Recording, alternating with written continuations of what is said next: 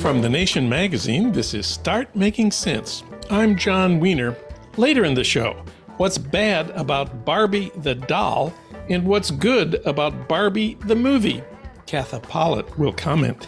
But first, Erwin Chemerinsky on the indictment of Donald Trump for his January 6th crimes.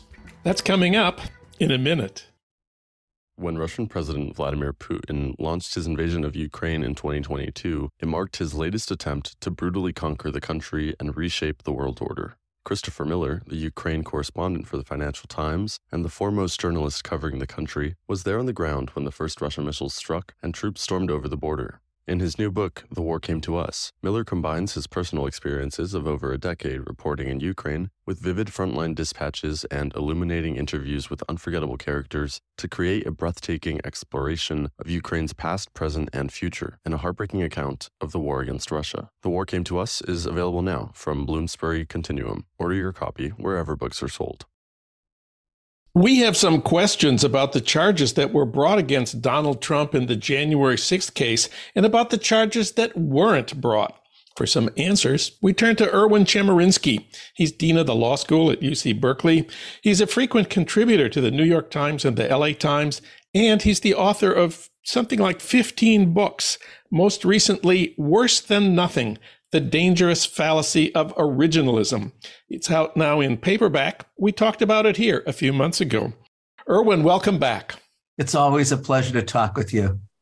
Well, the indictment, just to remind our listeners, lays out four felony counts conspiracy to defraud the United States, conspiracy to obstruct an official proceeding, obstruction and attempt to obstruct an official proceeding, and conspiracy against voting rights. All of the charges center on the fake elector scheme and the effort to pressure Vice President Pence to go along with it rather than on the violence of the attack on the Capitol. So, my first question is why didn't Special Prosecutor Jack Smith indict Trump for inciting insurrection or at least for inciting violence? After all, Trump summoned his supporters to Washington gave that speech urging them to march on the Capitol and, quote, fight like hell, close quote, to keep him in office, despite the fact that he had lost the election. And then, of course, they attacked the Capitol. They stopped the counting of the electoral votes. They drove the members of Congress into hiding. They fought the police for hours. So, what's the line between protected speech and incitement? The indictment recites everything that you just said However, as you rightly point out, it does not indict President Trump for incitement. I think the reason for that is, is you imply the First Amendment. There's another part of the indictment where it specifically makes clear that President Trump had the right to free speech, and that included the right to lie. And I think that what the special prosecutor is very concerned with here is had he charged incitement, it would very much make this a case about the First Amendment and where the line is to be drawn in speech. And I think he thought it best to stay away from that constitutional issue. And where do you think the line should be drawn between free speech and incitement, since violence followed in this case? The Supreme Court has told us where the line is to be drawn. It's a 1969 case, Brandenburg versus Ohio. And it says that speech can be punished if there's a likelihood of imminent illegal conduct, and if the speech is directed at causing imminent illegal conduct. I've looked very carefully what President Trump said over Twitter and on the Capitol Mall on the morning of January 6th. I think there's a strong argument that under the Brandenburg test, Trump crossed the line and it became incitement. I think it was a strategic choice by the special prosecutor not to charge incitement not to make this a case directly about the First Amendment, but instead to focus on the conduct that did attempt to defraud the United States, that did attempt to interfere with official proceedings, and that did conspire against all of our rights. Well, Trump's first line of defense will be to seek a change of venue on the grounds that Washington, D.C. voted something like 94% for Biden. He had almost no supporters in Washington, D.C. What are the grounds for a change of venue? Who decides? And can that decision be appealed? The district court judge to whom the case is assigned will decide whether to change venue. anything conceivably can be appealed, though it's very difficult to appeal until after there is a conviction, if there is one. I think there is a very low likelihood of a change in venue. You'd need to show that it's not possible to get an impartial jury in the area. And the usual way of getting an impartial jury is to question prospective jurors. The idea that more voted for Biden than Trump doesn't prove that they're biased against Trump with regard to these legal charges. And that's the only issue with regard to the change of venue. Can there be an impartial jury with regard to these legal charges? Let's talk about intent. Do they have to prove that Trump intended to break the law? Of course, he says he sincerely believed that he had won the election. The first of the four charges, conspiracy to defraud the United States, does require showing that President Trump knew that he had lost, but nonetheless attempted to have Congress declare him to be the next president of the United States. I think it's possible to show through what President Trump has said to others, let alone everything else that we know, that he had this intent but the reality is that virtually all criminal laws require proof of an intent.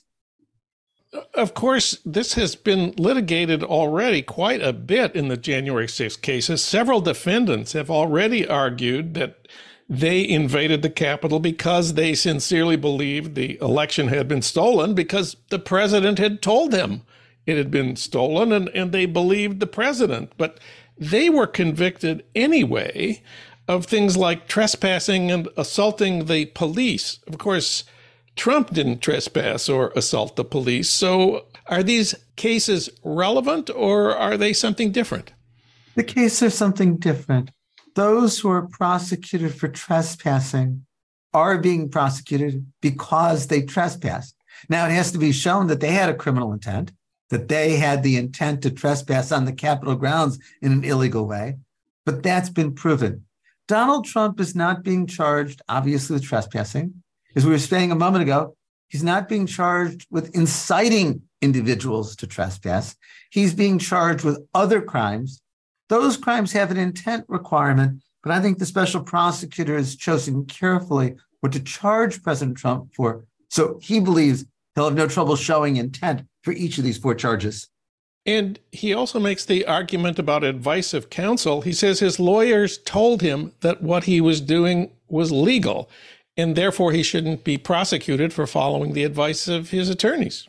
Following the advice of counsel is not a defense to committing a crime because a lawyer says you can do it doesn't make it lawful if it's otherwise illegal especially in this instance where the other lawyers are named as unindicted co conspirators. I expect that many, if not all of them, will soon be indicted. In fact, we've already got a federal judge in Southern California, Judge David Carter in the Central District of California, saying that he believed that John Eastman was breaking the law in the advice that he was giving to President Trump. And of course, he was told by other attorneys, namely the acting attorney general and the White House attorneys that what he was doing was not legal. And I guess you can't really keep going from lawyer to lawyer until you find one that will tell you what you want to hear. Advice of counsel doesn't excuse committing a crime. If I had a lawyer say to me, well, it's fine for you to break the speeding law or drug laws or anything else, just like ignorance of law is no excuse, advice of counsel is no excuse. You make the excellent point that you've got the former attorney general, the acting attorney general, White House counsel, all telling President Trump that what he's doing is illegal, that he can find some zealots who are willing to say what he wants to hear isn't defense to crime. And there's a lot of other interesting and relevant elements um, on on the point of his knowledge here. When Vice President Pence told him there was no constitutional authority for him to reject or return the electoral votes of, of the states. Trump said to him, quote, You're too honest. When the acting attorney general told Trump there was no evidence of fraud significant enough to change the election, his response was, quote, Just say the election was corrupt and leave the rest to me and the Republican congressman, close quote. And when the acting attorney general talked about writing an opinion that Pence would not have the authority to reject the electoral college votes, Trump told him, quote, no one here should be talking to the vice president. I'm talking to the vice president, close quote. In other words, he wanted to keep people from telling the vice president what the Constitution said. And the night before counting the electoral votes, Pence told him, quote, I don't have this authority. I'm not going to do it. And then Trump went out and made the public statement. The vice president and I are in total agreement that he has the authority to change this, close quote. I assume the prosecution will bring up all, all of that. How strong is that evidence about Trump's intent and Trump's state of mind? It's very strong evidence. I'm sure you are right that this is the evidence that the prosecutor will put before the jury. It goes to what we were discussing earlier. There's the need to show criminal intent. Each of those statements, individually and collectively, show the criminal intent. He was also charged with, with depriving people of their civil rights, namely the right to vote. This is something new. It was not proposed by the House January 6th committee. The law he's accused of breaking uh, was passed in 1871.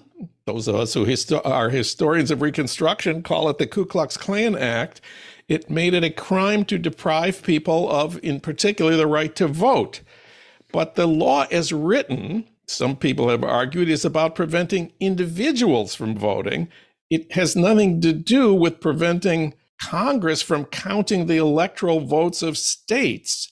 Thus, for example, the National Review wrote, What Trump did, though reprehensible, bears no relation to what the 1871 statute covers. What do you think about that argument? I think the statute is unclear. I understand the argument from the National Review that we usually think of this statute as about threatening or intimidating people to keep them from voting as individuals. But of course, when you think of a presidential election, all we are voting for in a presidential election is the electors in the electoral college who then are certified by Congress. And if what President Trump is doing is trying to negate the electoral college vote from coming to fruition, isn't that the same as undermining individuals' right to vote? What meaning is there to our right to vote if in the end the way in which it's played out in Congress is to choose somebody who's lost the election as the president of the United States.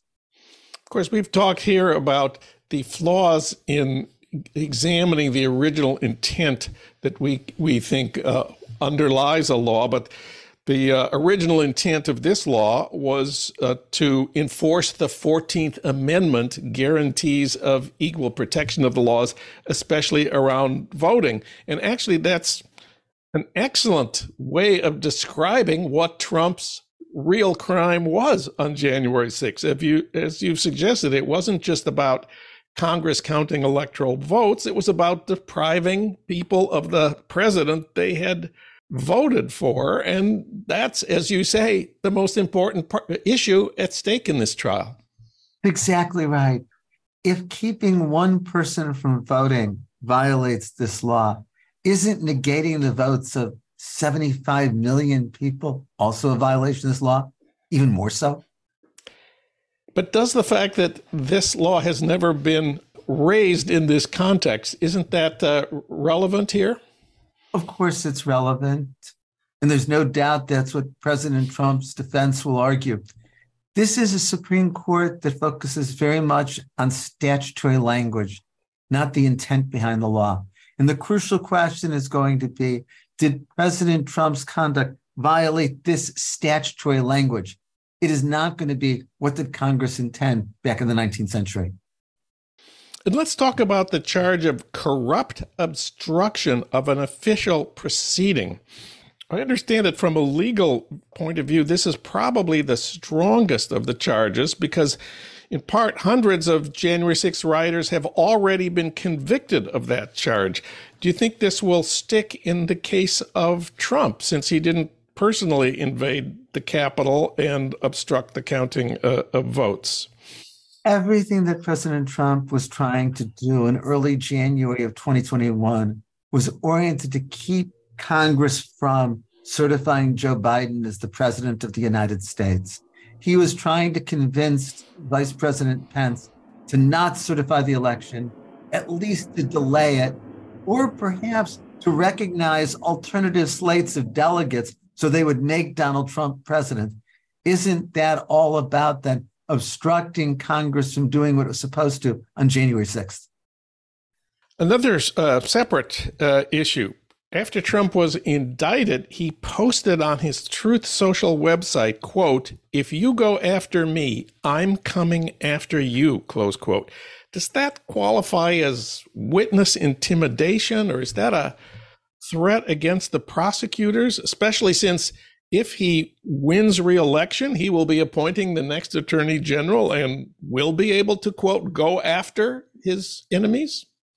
And Trump posted that in all caps last week. Yes, yes. Not clear who it's directed at. It's notable that last week, when President Trump was arraigned, the magistrate judge made a point of admonishing him not to say things that could be perceived as threatening witnesses that statement certainly sounds like it's threatening people. And I expect that the federal judge who's now taking the case will admonish President Trump not to make such statements that sound like witness intimidation. Of course, the judge also has the possible possibility of imposing a gag order on President Trump to keep him from speaking about these proceedings. How that will be enforced, especially in somebody who's running for president of the United States, is also an unprecedented question. And will he go to prison for these charges? The the penalties in the statute are pretty uh, pretty extended. On the other hand, the New York Times had this big article reminding us that he's entitled to Secret Service protection for the rest of his life, even if he's in prison. So we're in another unprecedented territory here that's what I think is so important that we've never seen anything like this before in American history. Obviously, the question of whether he goes to prison is going to turn on what he's convicted of. Is he convicted on one charge or four charges? We also have to remember at this point, this is only one of three indictments against President Trump. There's the indictment in New York State Court about authorizing the hush money to be paid to Stormy Daniels, not revealed the affair. There's the indictment in federal court in Florida for the unauthorized possession of classified documents and the obstruction of justice with regard to that. It's likely there may be a process indictment in Georgia state court with regard to the statement that the Secretary of State should find him another 11,000 plus votes. So it's so hard to predict will Donald Trump be sentenced to prison for how long, given all of the indictments that are out there? Um, also, I mean, judges will take into account his age and the circumstances, but the ideas you point out of a former president being in prison with his Secret Service agents is mind boggling. yes, it is. And one final thing if Trump is convicted on the January 6th charges, do you think that will meet the 14th Amendment standard for disqualifying him from serving as president, even if he wins the election?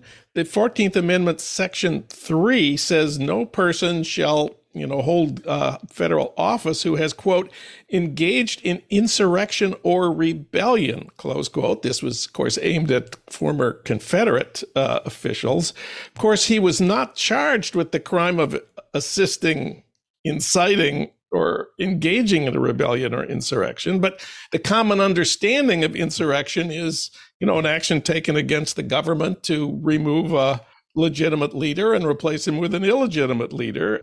And that is, of course, what Trump and his allies attempted to do. Jamie Raskin, Maryland Democrat, a former constitutional law professor, said Trump, quote, really does fulfill exactly the constitutional prohibition there. I wonder if you agree with Jamie Raskin that conviction on these charges meets the 14th Amendment standard for disqualification from serving as president. The difficulty with Section 3 of the 14th Amendment is it doesn't define what it means by insurrection or rebellion. And even more important, it doesn't define who is to make that determination. Does Congress have to make that determination that Section 3 is met? Can each state determine on its own? I expect there's going to be litigation in many states to keep Donald Trump off the ballot on the grounds that he engaged in insurrection. So there's the possibility, even if he's not convicted, it can be argued that he participated in insurrection, we get off the ballot. And there's also the argument that says that even if he's convicted of these charges, none of them are about insurrection, and therefore he can't be kept off the ballot. My own conclusion would be like Jamie Raskin's, and I think there's going to be litigation in state courts. But again, we're in such unprecedented territory. I think what's so important to keep foremost in mind is this is about the President of the United States attempting a coup to stay in power after he had lost. There's been no trial in history more important than this in the United States.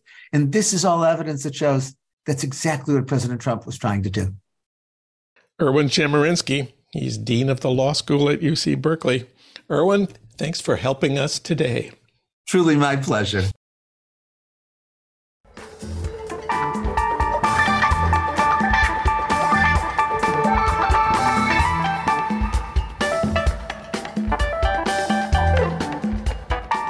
The number one movie in the world right now is not Spider Man. It's not Batman or Ant Man or Captain Marvel. It's Barbie. With more than $1 billion in ticket sales as of last weekend, and it's probably the most explicitly feminist movie ever made. For comment, we turn to our most explicitly feminist writer, Katha Pollitt. Of course, she's a poet, essayist, and award winning columnist for The Nation. Her work has also appeared in The New Yorker, The Atlantic, and The New York Times. And her most recent book is Pro Reclaiming Abortion Rights. Katha, welcome back. Hi, Jon. Thanks for having me on the show. Two questions at the top here. Were you ever a Barbie fan, and did you like the Barbie movie? I was never a Barbie fan. I thought Barbie was kind of tacky. I think I had one but you know, I was 11 when Barbie came out, so I kind of missed it. I loved the movie. I thought the movie was hilarious and visually splendiferous um, okay. and uh, very funny. Of course, feminists have always said Barbie is bad for girls because it makes them hate their bodies because they are not blondes with tiny waists and big breasts. Did you agree with that for the last yes. 40 years? I do agree with that. And science backs me up. There's a study where they gave a variety of different dolls to little girls, and the ones that got the ones that were busty and thin and with really, you know, exaggeratedly long legs uh, hated their bodies more. You can always do this. You can always say, well, it's not Barbie, it's this other thing. It's everything all together. But Barbie is in there doing her doing her work. You have a daughter. Uh, what was your Barbie policy with her when she was little? Oh, that was funny. Well, when she was about, I don't know, maybe four or three, she wanted a Barbie. And I explained to her that Barbie was, um, you know, unrealistic and all that. But eventually, so as not to fetishize it, I gave her a Barbie. But I had bad talked Barbie so much. Before you know it, Barbie was a bath toy. She was in there with the rubber duck. So, and that was the end of Barbie at our house. Well, turning to the movie here, I did notice the gender roles in Barbie are very traditional. There are Barbies, there are Kens, and that is it. There's no lesbian Barbie, there's no bi Barbie. Barbie is not a they. Barbie has no sex. Barbie is does not have um yes, she actually says to uh, the construction workers who are hassling her on Venice Beach, I don't have a vagina. Funny. But um, there was a pregnant Barbie uh, that was Midge in 2002. It had, I have learned, a detachable magnetic pregnant stomach, which you could open up to find a small plastic baby curled up inside. What what happened to the magnetic pregnant Barbie?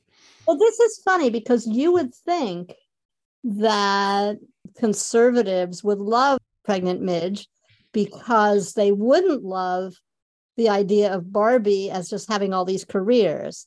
um, and not being maternal. But they didn't like it for whatever reason, and so that was the end of Midge. Now, in the movie, this is funny.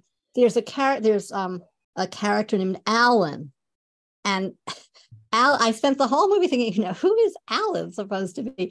Alan was the husband of Midge.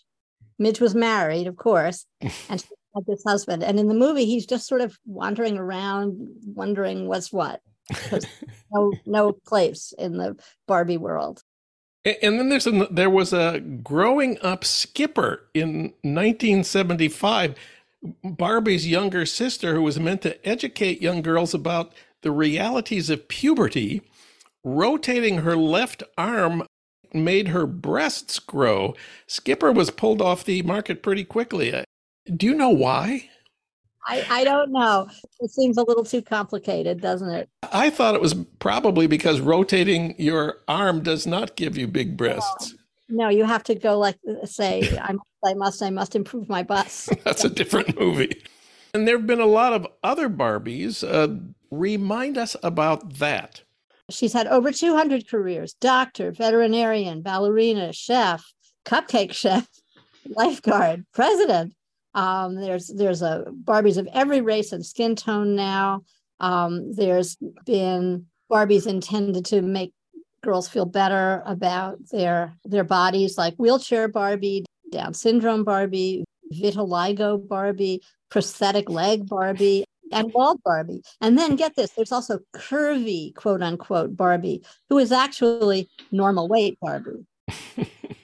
Mattel has obviously become aware of the feminist critique about body image.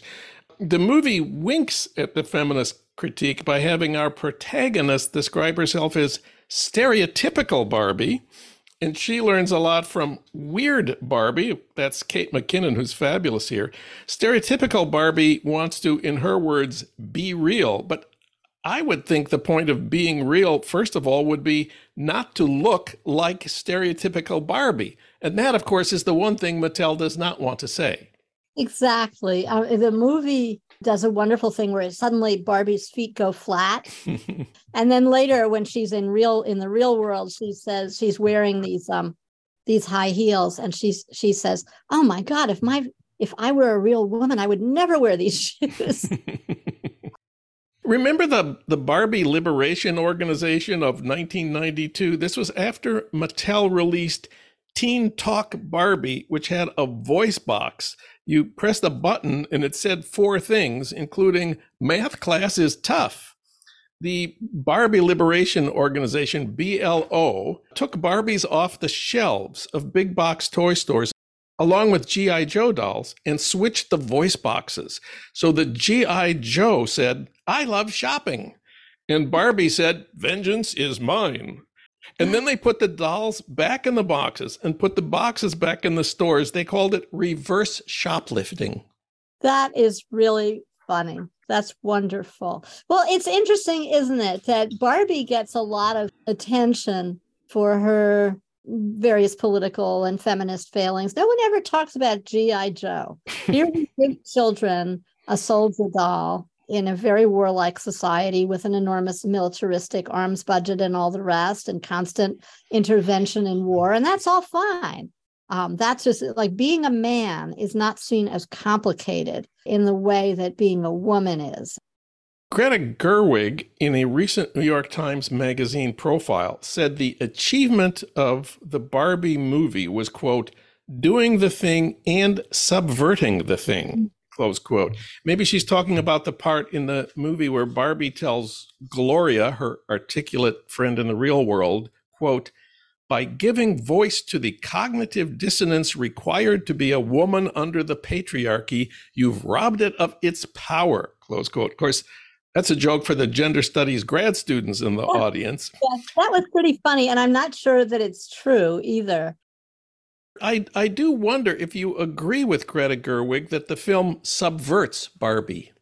I think it goes as far to subvert Barbie as it is possible to go in a mass market movie that is, you know, produced by Mattel but you know it is i was thinking about this ever since i wrote my piece that you know there's this wonderful glorious rant by America Ferrera playing Gloria the friend, who is a receptionist at Mattel and the mother of a very sullen, Barbie hating middle schooler. And she talks about these many double binds, and everybody can relate to this. You have to be thin, but not too thin. And you can never say you want to be thin. You have to say you want to be healthy, but also you have to be thin. You're supposed to love being a mother, but don't talk about your kids all the damn time. Never get old, never be rude, never show off, never be selfish. It's too hard. It's too contradictory, and nobody gives you a medal or says thank you. Um, and it turns out, in fact, that not only are you doing everything wrong, but also everything is your fault. You know, I used to keep a list of things that people said were women's faults. It got very long, that list. One other great uh, moment of Barbie's friend Gloria, she's been secretly drawing these rogue Barbies, crippling shame Barbie and irrepressible thoughts of death Barbie. Yes, and that's what sets up Barbie, you know, channels these thoughts, and that's what sets her off in the real world and having these um these irrepressible thoughts of death. I thought that was pretty great. That was very existentialist, wasn't it? Yes, it was. One of our former colleagues at The Nation magazine, Christine Smallwood, wrote recently in the magazine N plus one, quote, if I'm going to be spiritually murdered by capitalism and nostalgia, I don't want to be winked at while it's happening. Close quote. I thought that was pretty good. I think people do want to be winked at while it's happening. okay. I think this, I mean, this movie is very successful. Even in China, I just heard today on the radio that uh, at first it didn't go over so well and the Chinese weren't so keen on it, the government wasn't so keen on it, but everybody loves it. Um, and the reason they love it is because China has become an extremely sexist place. Um, and this is a way for women to rebel. So I think people make their resistance where they can out of the materials that are available. And right now, this movie is available. Well, my friend John Powers argues that the real feminist meaning of the film is that it's the most successful movie ever made by a woman and that Greta Gerwig made a film that's made a billion dollars and is critically admired. And that's the real important part of Barbie rather than anything in its ideas. I wonder if you agree with that. Well, of course, I would have preferred if it if the most feminist movie ever made that made a billion dollars was, you know, the life of Simone de Beauvoir. yes. that would have been better. Uh, but in this world, it's a truly amazing success. I I went when I went, which was opening night at in Westbrook, Connecticut. There were all these people, some of whom were men, and they were wearing pink. And they one older woman had brought her Barbies. She had, you know, Barbies back from the 60s. So this is something people can really relate to because it's about their childhood.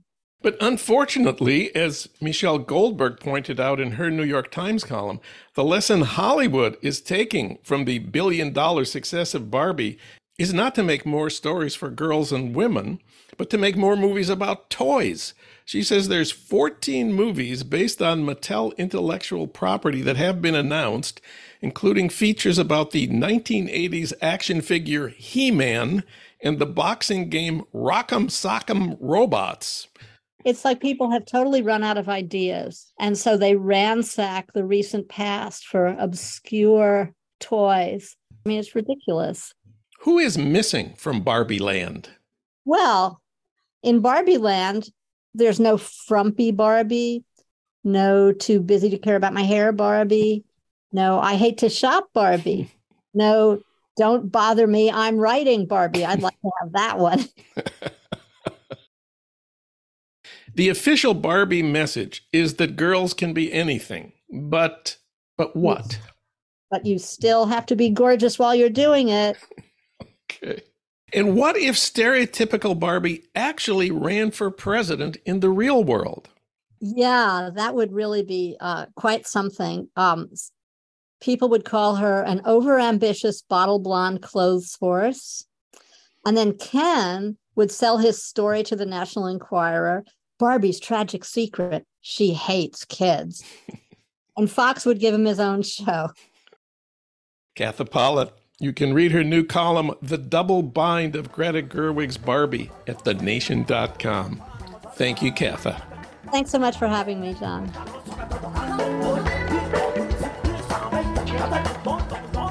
Start Making Sense, a podcast from The Nation magazine, is co produced by the LA Review of Books and recorded in Los Angeles at our Blythe Avenue studios. Renee Reynolds is our associate producer. Alan Minsky is our producer.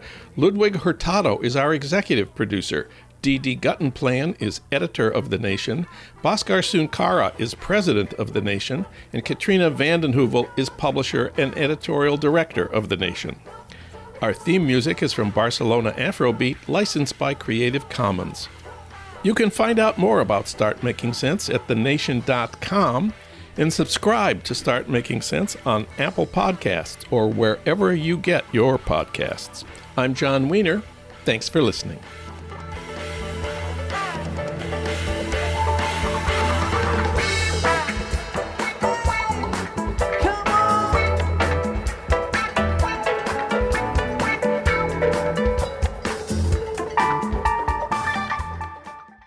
I'm a New Yorker. It's in me. So even when storms like Sandy tried to take me out, my love for the city kept me going.